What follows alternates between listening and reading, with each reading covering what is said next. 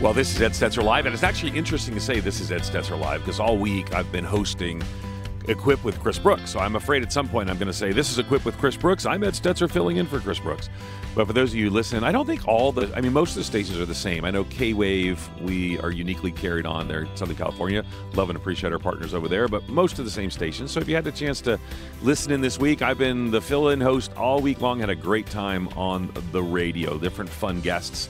And, um, but what's, I had one of the guests who, a couple of the guests last week who were friends of mine, but But one of the things I love is when I can bring somebody to you that's a friend that talks about something that I'm kind of interested in but still bothered by. I'm going to explain that in just a minute. And that's what we get to do today. So again, this is Ed Stetzer Live. My name's Ed Stetzer. I'm the Executive Director of the Wheaton College Billy Graham Center. Our old teams here, here every Saturday help you get going. Actually, Courtney Young deserves a special shout out today. She works in technological magic. She's our engineer. I'll talk about the rest of the team later on. And as always, uh, we're going to invite your calls in just a bit. But let me tell you about my guest. My guest and I, I don't know, we've been friends for a long time. Her name is Sharon Hodde Miller. She's got a P H D. She and her husband, Ike, founded Bright City Church in Durham, North Carolina. Think of that, you know, Raleigh-Durham area. Um, and uh, they, she's the author of several books, including the one we're going to talk about today, uh, which I'll tell in just a minute. But she has blogged at She Worships dot com for over ten years, a regular contributor Propel. Uh, uh, hermeneutics is kind of a theological site, uh, and She Roots Truth, and lots of other publications and blogs. Today we're going to talk about her new book. Well, not just her new book. We're going to talk about the theme around control. Her book is called The Cost of Control, Why We Crave It, the Anxiety It Gives Us, and the Real Power God Promises. So super helpful to have you on, Sharon, and good morning. Thanks for joining us on the program, Sharon. Good morning. How are you? I'm good. What a, what a, you know, my introduction, you know, I said stuff. I got questions. I got, I got, I got questions about this thing because I, I, you know, because I'm a person who likes to have things. I would not say, I, I want to say controlling, but I like things sort of under control. And, yes. uh, and, and we're going to talk about that. And one of the things that we've seen is, Uh, the pandemic and not just that, but the cultural division, the craziness of our world right now has kind of brought um, a new level of anxiety for a whole lot of us. So talk to us about how that's impacted you, the people at your church, and how the idea for this book came about.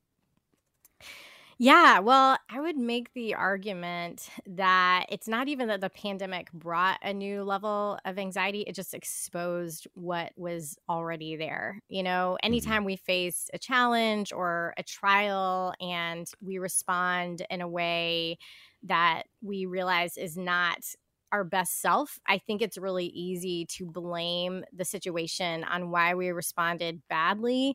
But very often what is happening is we're just seeing our true spiritual state. You know, we're seeing the actual health of our soul.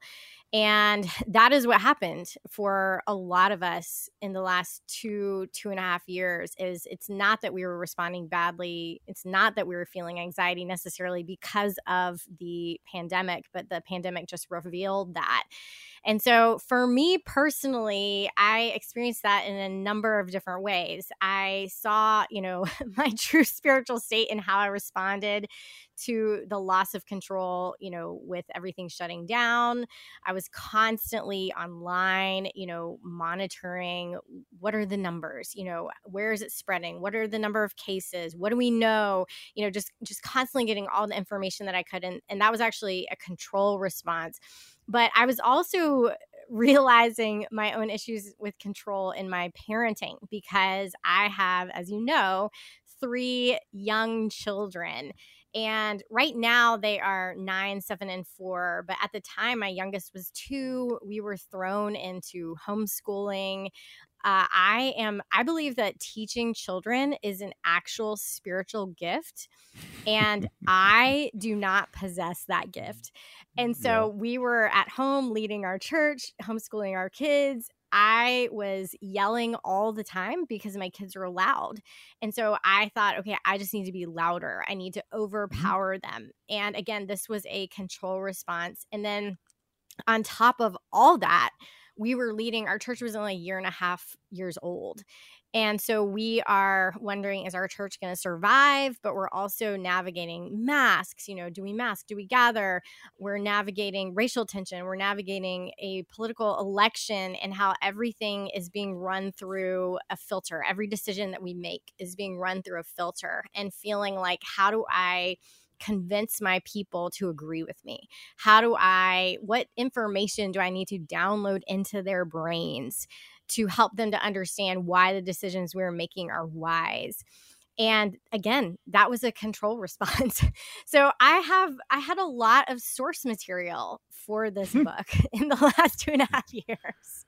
Yeah, well, I think, and I think we all have, and I think part of the reality is, is even people, you know, I, I do a message. I was just speaking at this, uh, the four C Conference, Conservative Congregational Christian Conference. And and I, mm-hmm. I kind of point out people, everyone has this heightened level of fear or concern.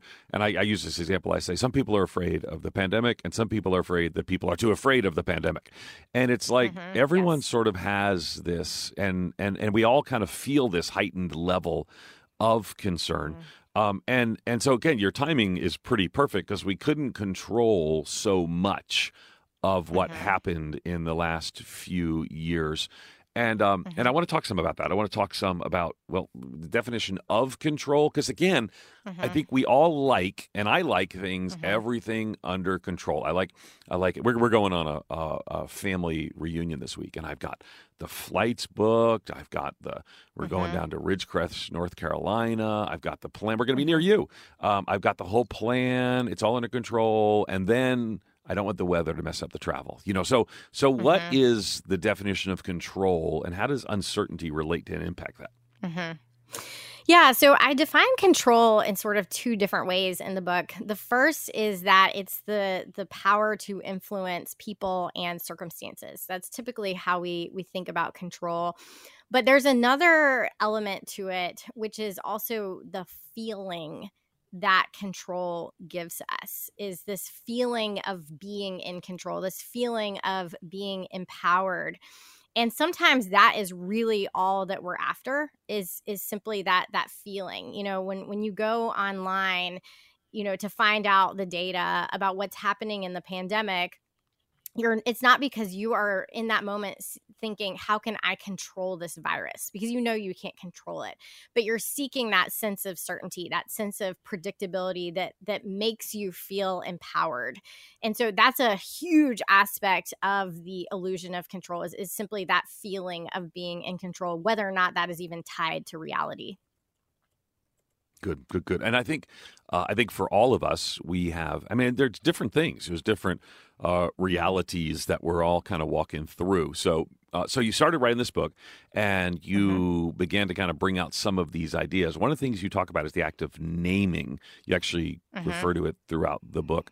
Talk to us a little bit about mm-hmm. what that means. But let me also just invite our, our callers. And uh, mm-hmm. so I want to invite you to call eight seven seven, five four eight, five four eight. Three, six, and five. We're talking about control. We're talking about where mm-hmm. the anxiety and stress may come from related to that.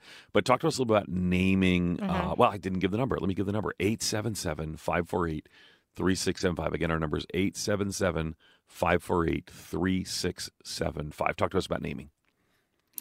Yeah, so basically the structure of this book is I'm doing kind of a biopsy of control, where in the first section, I'm looking at, why do we struggle with control? Where did this come from, both theologically, culturally? You know, why is this such a struggle for humankind?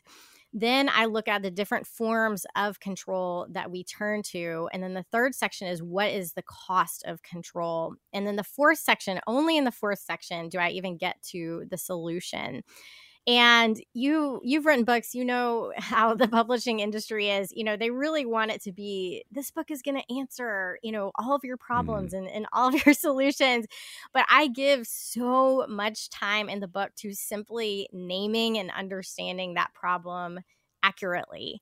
And part of the reason I do that, and I say this in the introduction, is how important it is to name things accurately. That is really half the, the battle. Is if you are, for example, going back to the beginning of our conversation, if you're saying the, the reason I feel this way is the pandemic, you have named that incorrectly. And so we need to go back and say, what is really going on? You know, what is what is really going on in your soul? What is really going on in your faith, in your relationship with God, where you are being tossed about, you know, by every wave of every storm? You have named that incorrectly. And so I really wanted to, to give a, a concerted amount of time in the book to just naming correctly our relationship with control. But the other reason that I, I give time to this is kind of the overall arc of the book is the truth that God does not give us control, but he does give us agency. And we see this in Genesis one and two. The book is really a long meditation on Genesis three and that moment where Adam and Eve grasped for knowledge and grasped for this godlike power, and how whenever we reach for control, we are reenacting that and we're reenacting its consequences. But when we look back to Genesis one and two, we see that Adam and Eve were not in control, but they still had power and they still had freedom. They had agency. They had the power to influence. And so in that final section of the book, I look at, okay, what is the agency that we have been given, which is really just power with limitations? What What is that power? And one of the, the eight forms of agency that we see is naming and ordering. This is one of mm. God's first acts of creation is, is naming. And then that's one of the first things that he commissions Adam to do as being made in his image. And I don't think we consider naming as a form of power, but it really, truly is. You know, when you don't have the right diagnosis and you are naming it incorrectly, you are not going to be able to heal. You know, there's there's great power in being able to say to a woman, what you're dealing with is postpartum depression. You know, there's there's a lot of power just in, in naming things accurately. And so making sure that we are exercising this actual form of agency. And we don't necessarily link that as being tied to control. But what I really want people to do by the end of, of reading the book is, is put down the power that God has not given you to pick up the power that he has. Mm, so good, so good. We, we're actually, because I, I love the idea of naming, too. It's a key theme mm-hmm. because, you know, even as you know, I'm a missiologist and I, I, I speak to pastors and church leaders, and I was doing that this week. And when I kind of explained to them that we're going through a cultural convulsion, and cultural convulsions tend to last historically, you know, four to six years. And here's what past cultural convulsions. People are like, okay, I can sort of understand what we're walking through. It doesn't give them mm-hmm. that full control, but it gives them a sense mm-hmm. of, all right, now I understand more and I can walk through this. Now, the reality is you, you we're talking about being chronically anxious. And mm-hmm. um, we, we we talked a little bit about the pandemic, but but our culture in general is chronically mm-hmm. anxious. Why do you think that's the mm-hmm. case? Yeah, well, I wanted to also just back up a little bit to what I was sharing earlier about my own you know, personal self-revelation of my my mm-hmm, struggle please. with control, and, you know, how I was wrestling with it in so many different areas of my life. And when I had this realization, I'm wrestling with control with my kids, and I'm wrestling with control with the pandemic, and I'm wrestling with control with my church.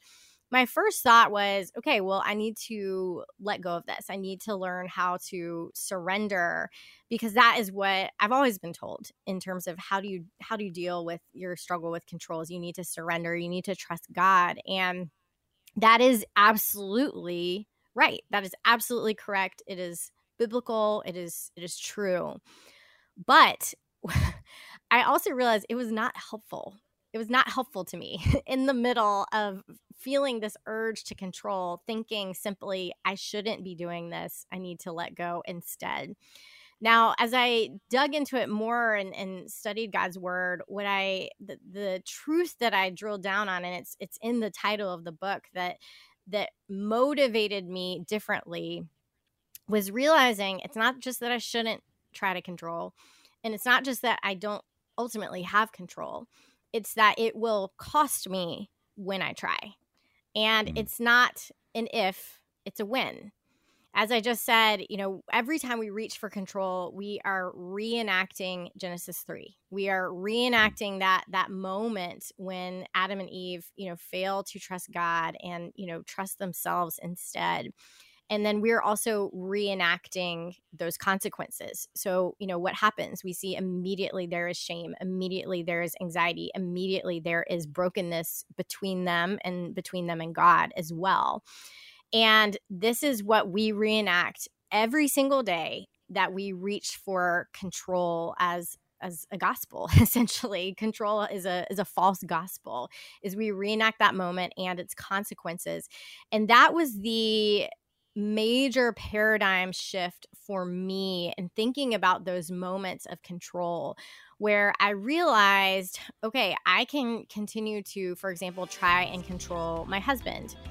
I can, you know, push and push and push, but it is going to cost my marriage.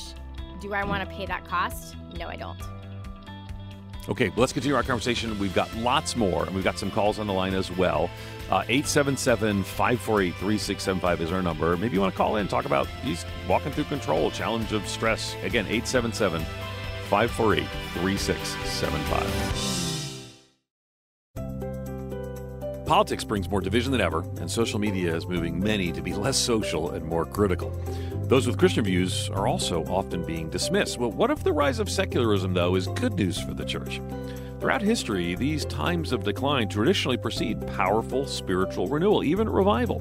You need to read Mark Sayer's book, Reappearing Church, The Hopeful Renewal in the Rise of Our Post-Christian Culture. Get a copy of Reappearing Church today at moody publishers dot com.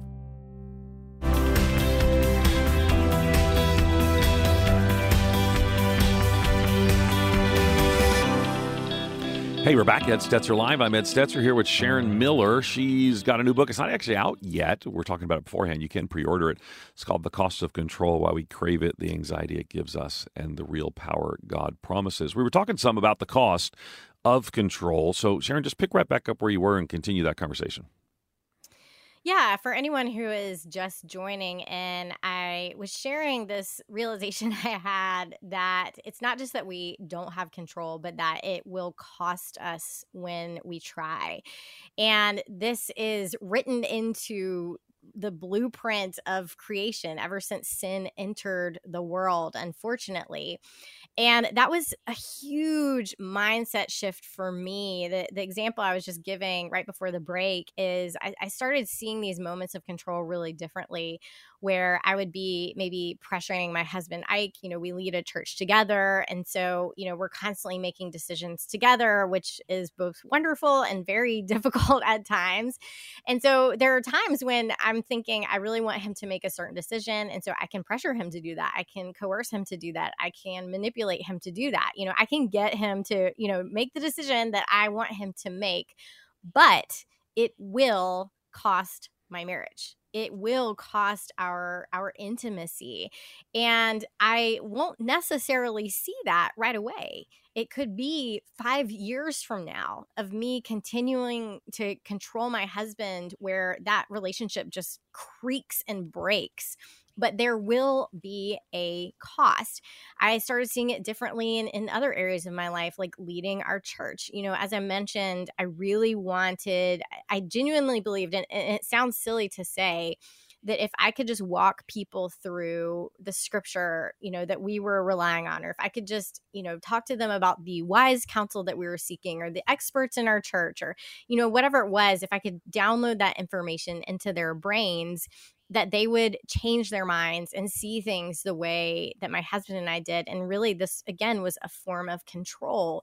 And every time I did this, again, there was a cost to it. And one of the main costs was actually my own mental health. I was the one who was laying awake at night, rehashing these conversations, or thinking through, if I just explained it this way, you know, maybe that would convince them. It was also straining my relationships with them. And so we feel the cost of control in, in a lot of different ways. For anyone with adult children, you could probably speak to this more, Ed. If, if you have adult children who are, you know, making decisions that you don't agree with, there's really only so much you can do, but you cannot control your kids. And if you try to, it is going to produce anxiety in you. It is going to strain your relationship with them. And so that that was just a, a huge shift for me of, of realizing I can I can try and do in this situation. I can make this person do what I think is best, but it is going to come at such a high cost that it is not worth it to me. And so that that was the the epiphany for me of realizing I, I don't want to pay this cost. Hmm. So good, so good. And that's, I think for a lot of us, it's determining, eventually getting to the place where we say, you know, this is not worth it. This is not the approach that mm-hmm. we can, mm-hmm. should, or must take as well. Yeah. And you had asked before the break, you'd said, well, okay, well, what does this all have to do with anxiety? And anxiety is one of the primary costs of control. There's this terrible paradox. It's, I call it a devil's deal, where we turn to control to soothe our anxiety. But the problem is control only creates anxiety. It doesn't relieve anxiety. It only creates anxiety. And so we get caught in this cycle of feeling anxious about anything. Control is not the only cause of anxiety, but we feel anxious maybe because of something in our past, something, you know, that we're wrestling through. But when we turn to control to soothe that anxiety, what ends up happening is it only ratchets this up even more. And we experience the relationship between control and anxiety in a lot of different ways that you can really easily access in your own life. So kind of the low, the low stakes version of this is when you have ordered a package and it was supposed to be here yesterday and it's still not here. And so you're going on to the shipping information page and you're just clicking refresh over and over and over again. And what you're doing is seeking that, that feeling of control, that feeling of, of predictability and certainty. But really what's happening every time you click refresh and that stinking package has not moved, it just makes you feel anxious and more frustrated even more. And so we can relate to that. We can relate to that, but there's also higher stakes examples, as I mentioned before, with, you know, loved ones who are making destructive decisions. To just pay attention that when you are trying desperately, and, and oftentimes this is this is not out of arrogance or a desire for power, but it's it's about love. You you want to protect them, but just to notice that the anxiety that you're feeling trying to get them to make a decision that th- that they should make. And we we tend to blame that anxiety on the situation, and and that is part of it, but also it's because you're trying to control a situation that you cannot control, and that will always create anxiety. So it plays out in a lot of different ways. It does. I mean, it's very much, I mean, this is, I think, one of the reasons the scripture speaks so often about, you know, be anxious for nothing, the connection, but everything with prayer and supplication, make your requests be known to God. It moves the control. Well, I'm gonna, I'm gonna let's take some calls because I think people have some some good insights on this. First, first we're gonna go to Judy in Sycamore, Illinois. Judy, you're live on the air. What's your question or your comment? Hi, thank you. Um, you may have addressed some of this because my phone cut out for a while and I couldn't hear the program. My question was whether that was specific in this book applied to parenting, and um, maybe that's, that's kind of what you were just talking about. I wasn't sure. No, no, we haven't, we haven't, we haven't addressed that specifically. If it does, but we've been addressing generally around parenting. So, Judy, if you'll, if you hold on the line too, my producer is gonna gonna come on and give you a copy of the book. Now, remember, it's not out yet; it's out for a couple of weeks, but we'll get you a copy when it is out. So, uh, in the book itself, I mean, the parenting. I know the parenting examples, but how would how would you express and relate it to parenting through the book? Yeah, so I I do have a whole chapter on the cost of controlling our relationships, and parenting is certainly a part of that. I am always very, very careful because my kids are young. And so I never want to position myself as an expert. I, I would love to hear, you know, more of your input on this, Ed, honestly, like what you have learned in this relationship of control with parenting adult children. But is in as much as broadly speaking, I look at the relationship of relationships. I do have a little bit of research early in the book. There's this fascinating author named, and she's a psychologist named Jean Twenge. I think I'm saying her name right. Are you familiar with her, Ed? I am not. She's like a, oh, she is excellent. And she has done a lot of research on Gen Z and millennials and kind of the, the next generation. And she has this one book, I believe it's called iGen. And she was talking about how this next generation, Gen Z, is one of the safest generations. They are mm. the least likely to get into car accidents. They are the least likely to be involved in like violent crimes. They are there. There's across the board, all these things where they are the lowest. They parents have successfully sheltered this generation. And yet they are also the most anxious. And it's this strange, it's this mystery of why when when they are the most protected, why are they also the most afraid? And she said it's possible an exchange has happened where we've kept them more physically safe in exchange for them being less emotionally safe. They are not prepared for the world, and that is the cost of control. Fascinating. We're going to continue our conversation with your calls, eight seven seven, five four eight, three six seven five. Let's jump on. You got questions about control, anxiety, eight seven seven, five four eight, three six seven five.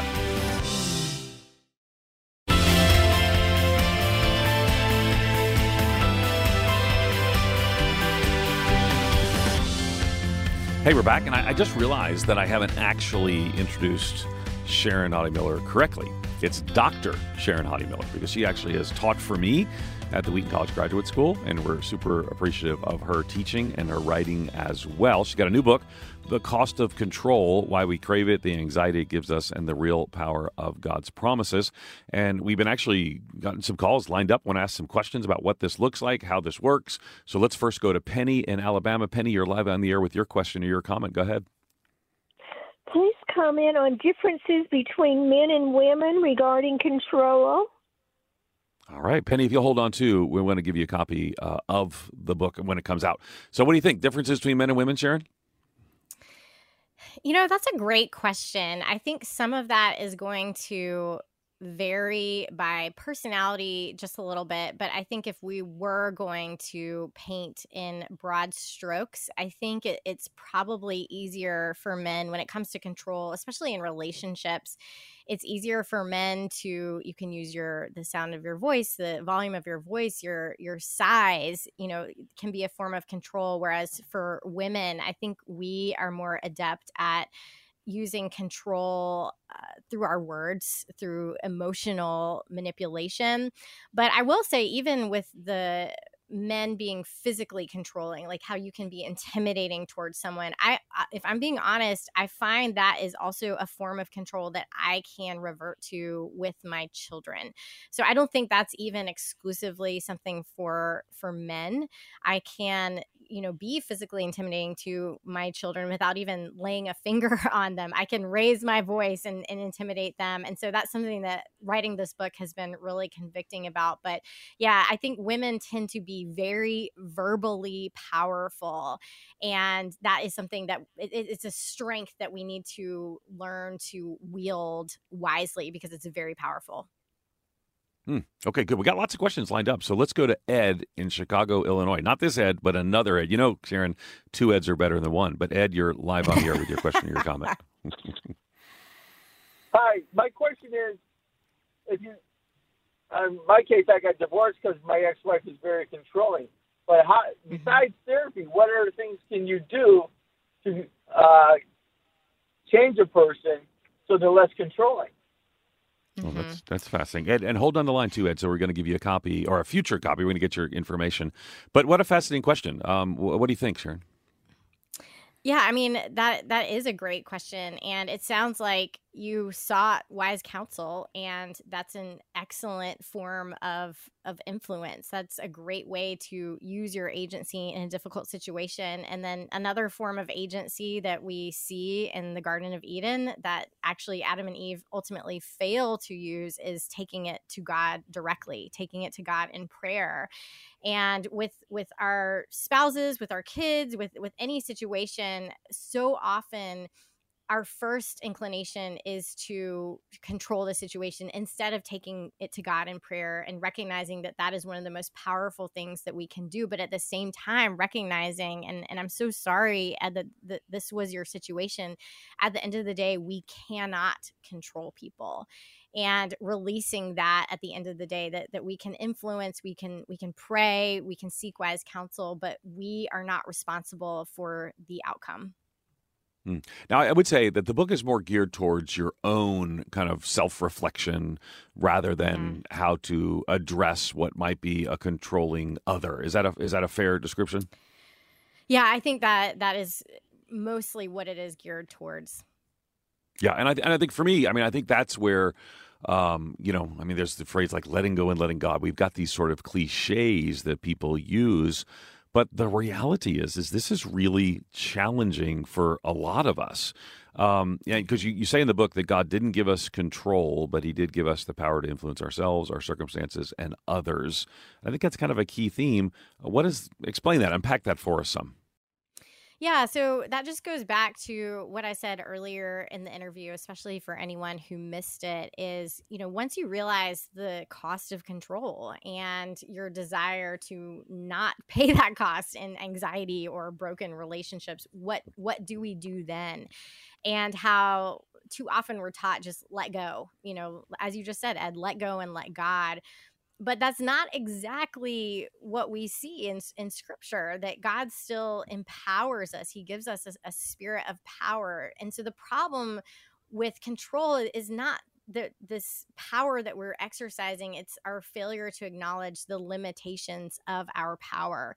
And so agency is recognizing God has empowered us. He's empowered us to exercise dominion in the world, to name, to order, to, you know, operate within limitations. He's empowered us to pray. He's empowered us to create. He's empowered us to self-examine. There's, there's all these things that we can do instead of controlling. And so asking ourselves, in this moment, instead of trying to control, what can I do instead? And that is a question of agency. Yeah, and it's difference between, you know, this kind of passive, well, I can't do anything about it, fatalism, let mm-hmm. go, let God, and what might I do in response to this this moment? Talk to us a little bit about some of the habits of control. But let me let me again invite our callers. Uh, you can call us at eight seven seven, five four eight, three six seven five. We're having a really good conversation here today, but our number again is eight seven seven, five four eight, three six seven five. So habits of control, what are those? Why do they matter? Yeah, so the number one habit of control that I was personally convicted by in writing this book is the ways that we turn to knowledge and information as a source of controlling others or feeling in control. And that I never thought of knowledge and information as, as being a tool of control, but it's arguably the very first one. You know, the the tree of knowledge is is what Adam and Eve ultimately eat from. And in a world where knowledge and information are constantly coming at us through our smartphones, you know, it's it's so ironic. I'm not the first person to notice this, that there's a bitten apple on many of our smartphones. Every time we turn to our phones for predictability, for certainty, for a sense of control over the world, we are just reenacting that again and again and again. And so I would say pay attention to why it is you are on the internet researching and researching and researching that, you know, rash or that bump on your leg or, you know, whatever it is, or the, the latest, you know, trend in politics or the thing that happened on the other side of the world that you're just obsessing over. That this is actually a control response where we are. None, none of which, none of which you can influence. I mean, almost all those things. There's nothing. Now, again, I might want to say I got to get some information about, you know, my my symptoms. Not a bad thing to go to WebMD or whatever. Mm-hmm. But yes. the stuff that you doom scroll, you know, I mean, remember these, right. you know, Twitter and Facebook and Instagram, they have never ending scrolling, and people just get mm-hmm. in that doom scroll and then are surprised that they're, their anxiety level's up, um, and, you know, they're having a struggle turning things over to the Lord. I mean, it really is a, mm-hmm. it's easy to get caught up into these these challenges. And so, but you also make some theological cases. So what does theology have to do with control? Yeah, so I've talked about one aspect of it a lot, which is that the theological and biblical blueprint for how we understand control can all be traced back to, you know, the scene of the crime in Genesis hmm. three. That that is that. the the moment where our issues with control all began, and because we are descendants of Adam and Eve, we continue to reenact them again and again and again. But there's another piece to this that is really, really important. And as, as much as we talk about we shouldn't control, we shouldn't control, and there's kind of this shame element to it, I also think there is a tremendous grace that scripture and, and theology give to us, which is that we are we are living in a Genesis three world. But we were created for Genesis one and two. And so part of the reason we wrestle with control is not because of idolatry always. It's it's not because you are prideful or arrogant or be, simply because you believe you are better than God. Sometimes that is it, but but sometimes you wrestle with control because this world is simply not as it should be. And you are craving security and stability, which is exactly what you were created for.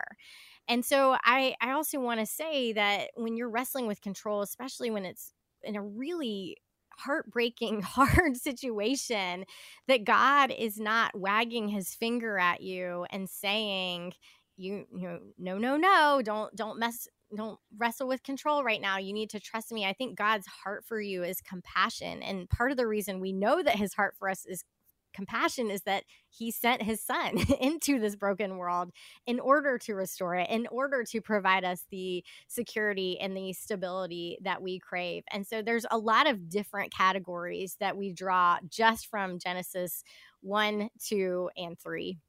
Mm. We're going to continue our conversation with Sharon Hodde Miller, Doctor Sharon Hodde Miller, in just a second.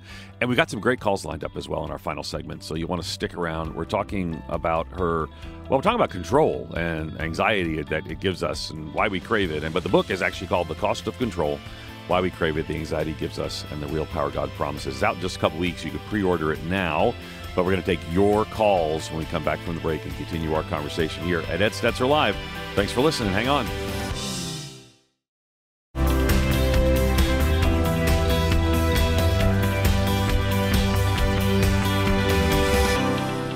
Hey, we're back. Uh, we're having a great conversation with Sharon Miller and talking about control, anxiety, and more. She's the author of several books, and but the most recent one is the well, it's, it's actually out like in days from now, but you can pre-order it. It's called The Cost of Control, Why We Crave It, The Anxiety It Gives Us, and The Real Power God Promises. And we're taking some calls. Let's go next to uh, Sonia in Tuscaloosa, Alabama. Roll Tide. Sonia, you're on the air. Go ahead. Hey, Roll Tide.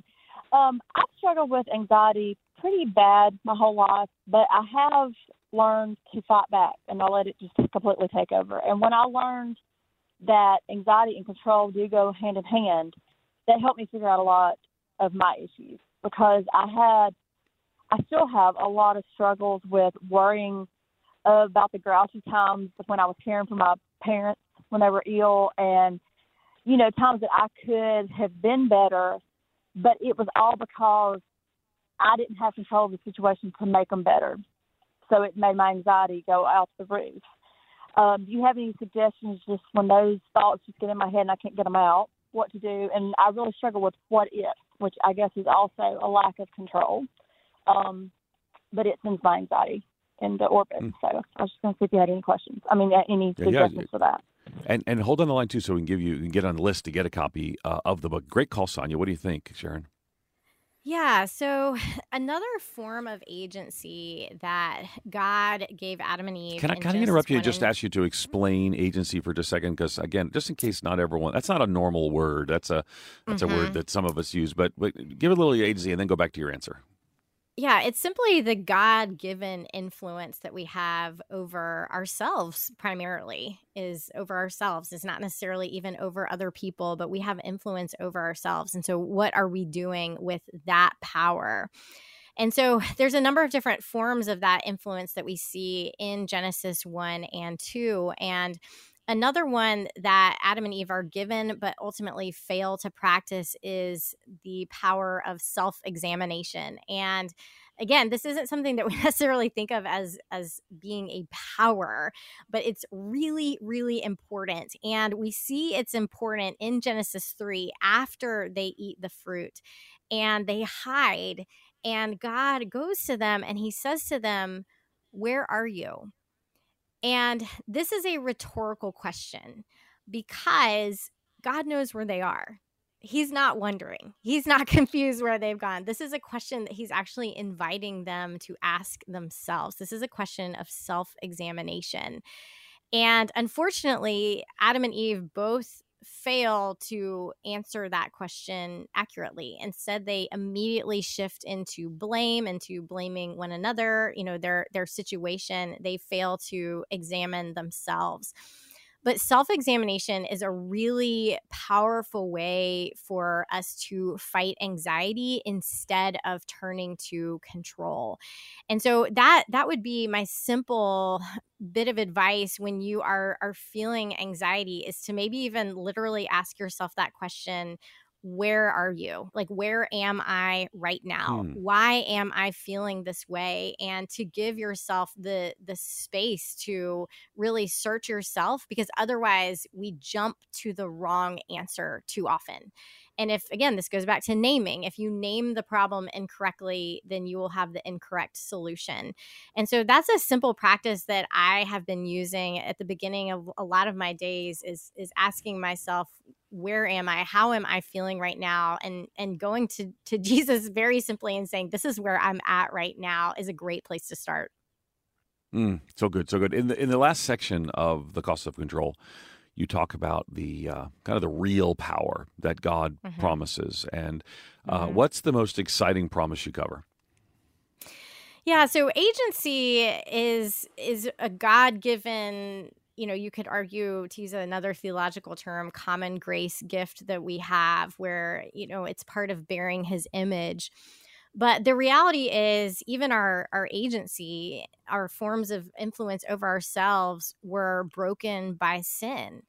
And so even though you can know what you should do, you should you can know in these moments, I shouldn't control. Instead, I need to exercise my God-given agency. You know, what is the power? What is the influence I do have in this moment? You can know those things, but we've all been there where we have failed to do what we knew that we should do. And that is because of sin.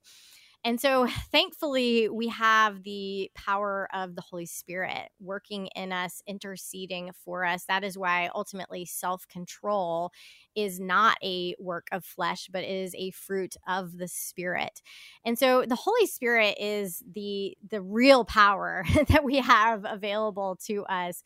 But in addition to that, we also have the power of the gospel and knowing that on this side of eternity, we will not repair what was broken in Genesis three. We will not ultimately undo that moment. But thankfully, Jesus undoes it for us. And at the end of the day, that is our hope. Yeah. Okay, good. Let's let's try to get a couple of calls in, but we'll have to ask our callers to be relatively uh, brief, brief and concise. Brief and concise. Patricia, you're up. Uh, what's your question or comment? Thank you very much. I appreciate this program. Um, I live in a multi-generational family. My husband's a veteran. He's seventy-five. My son is fifty-four. And my grandson is twenty-three. My husband won't exercise authority uh, in just being the head of the house and speak into behaviors that are not not acceptable, not godly behaviors by my son or his grand or his son. My son like wants my husband wants to be the friend uh, to them and not the author- authority. And my son wants to be his his son's friend, rather than being the authority. And so I just see it leading to all kinds of just It's very hard for me. I end up speaking up. I end up, you know, you need to tell him this. You need to say that. My husband says, you know, just leave me alone. And my son just yeah. says, Patricia, I, I got to, I got to, I got to interrupt you, Patricia. We got to get right to your question. Thank we only you. got a couple minutes left. Because what, what's that question then? Thank you. Okay. So okay. So how would you give? The, okay. Go ahead. How would you give her advice and counsel? Because she doesn't want to be controlling in that, but she wants to speak into the situation. We got about a minute left. I just want to say that is a really difficult situation, Patricia, and I'm really sorry because it's difficult to see that day in and day out and feel so frustrated about it. But at the same time, knowing that if you try to push your your husband, it will only strain your relationship with him. And honestly, it's the same with your your other family members. And so to exercise the agency of, you know, bringing it to God in, in prayer and to love them well and, and unconditionally to be Jesus to them. But at the end of the day, we release the outcome to God, that we cannot engineer, as painful as it is, we cannot engineer the outcomes that we desire, and how important it is to release those outcomes to to God, but but to know also that God is compassionate and and his heart is breaking with you, and so you are not feeling that alone either. Mm, so good, so good. Okay, about thirty seconds left. Give me just kind of a, some final thoughts about how our listeners can walk in faith, not control, can have peace, not anxiety. Mm-hmm. Yeah, I, I, I really just want to end on, especially with Patricia's note, I want to reiterate what I said earlier, that the reason that we wrestle with control is that the world is not as it should be, but we cannot use the world's methods to fix what was broken in the fall. We have to bring it to Jesus, and we might not see the outcome we want in the short term. And so it comes down to, do I trust Jesus's faithfulness, not just to me, but to my family as well. Super, super. Patricia, thank you for your call. Sorry we had to short that there at the end, but really appreciate good, good question and good insight from Sharon. Again, thanks for listening to Ed Stetzer Live. Uh, our guest has been Doctor Sharon Hodde Miller, talking about her forthcoming book, just days away, The Cost of Control. Oh, Patricia, too, if you'll hold on the line, our producer will give you a copy of The Cost of Control, Why We Crave It, the Anxiety It Gives Us, and the Real Power God Promises. I hope that'll be encouragement to you, Patricia, and to all of our guests. Want to encourage you to, all of our listeners want to encourage you to pick that up as well. Let me thank my team as always here. I've already mentioned Courtney, but Trish McMillan is our producer today. Mark Amara Martinez is manning the phones. Thankful for them. Tune in next week. I'm going to talk about Christian camping and the place and the value of that as well. To hear today's program again, go to ed stetzer live dot com. Thanks for listening to Ed Stetzer Live.